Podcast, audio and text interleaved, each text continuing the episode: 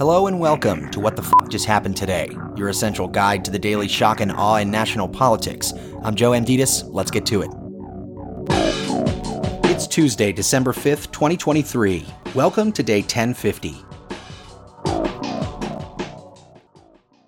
Special counsel Jack Smith accused Trump of a pattern of lying about electoral fraud since at least 2012 and encouragement of violence saying Trump sent his supporters on January 6 to criminally block the election results. In a new court filing, prosecutors said evidence of Trump's post conspiracy embrace of particularly violent and notorious rioters is admissible to establish Trump's motive and intent on January 6, that he sent supporters, including groups like the Proud Boys, whom he knew were angry and whom he now calls patriots, to the Capitol to achieve the criminal objective of obstructing the congressional certification. Prosecutors added that Trump's lies about election fraud from the 2012 and 2016 elections show his motive, intent, and plan to obstruct the certification of the 2020 election results and illegitimately retain power, and that the baseless claims demonstrate Trump's common plan of falsely blaming fraud for election results he does not like. Meanwhile, House Republicans are blurring surveillance footage from the January 6th attack because they don't want the rioters to be charged with crimes. Mike Johnson, who was involved in Trump's efforts to overturn the 2020 election, promised to release more than 44,000 hours of surveillance footage from January 6th to the public after becoming Speaker in October. He said, We have to blur some of the faces of persons who participated in events of that day because we don't want them to be retaliated against and to be charged by the DOJ and to have other, you know, concerns and problems. He added that House Republicans want the American people to draw their own conclusions. I don't think partisan elected officials in Washington should present a narrative and expect that it should be seen as the ultimate truth.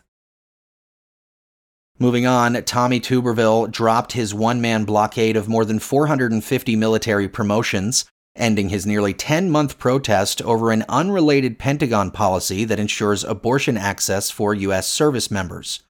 He did say, however, that he will continue to block the promotion of all senior military positions that are four stars or higher.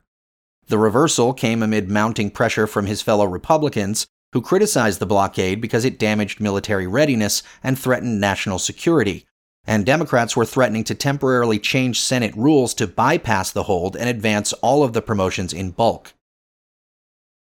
And finally, the Israeli Defense Forces advanced deeper into Gaza in what the military called the most intense day since the beginning of the ground operation.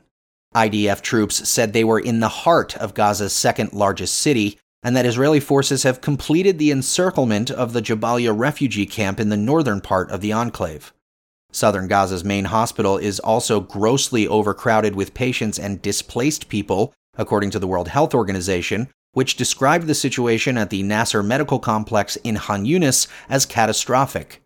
A UN humanitarian coordinator warned that an even more hellish scenario is about to unfold. Hellish scenario is about to unfold in southern Gaza as Israel expands its evacuation orders ahead of an unexpected ground invasion in the south. As a result, Palestinians are now being warned to evacuate, but UN Secretary General Antonio Guterres says there is nowhere safe to go and very little to survive on. The top emergency relief official at the UN added Every time we think things cannot get any more apocalyptic in Gaza, they do. People are being ordered to move again with little to survive on, forced to make one impossible choice after another. Such blatant disregard for basic humanity must stop. Israeli Prime Minister Benjamin Netanyahu also rejected the idea that an international force could be responsible for security in the Gaza Strip after the war, saying Gaza must be demilitarized and the only country that can do this and ensure it lasts is Israel. He added, I'm not ready to close my eyes and accept any other arrangement. The only way for the war to end quickly is by applying sheer force. That's all for now. You can find the links and sources for all of these stories on the main website. And as always, visit whatthefuckjusthappenedtoday.com for the latest news and headlines. Until next time, I'm Joe Amditis.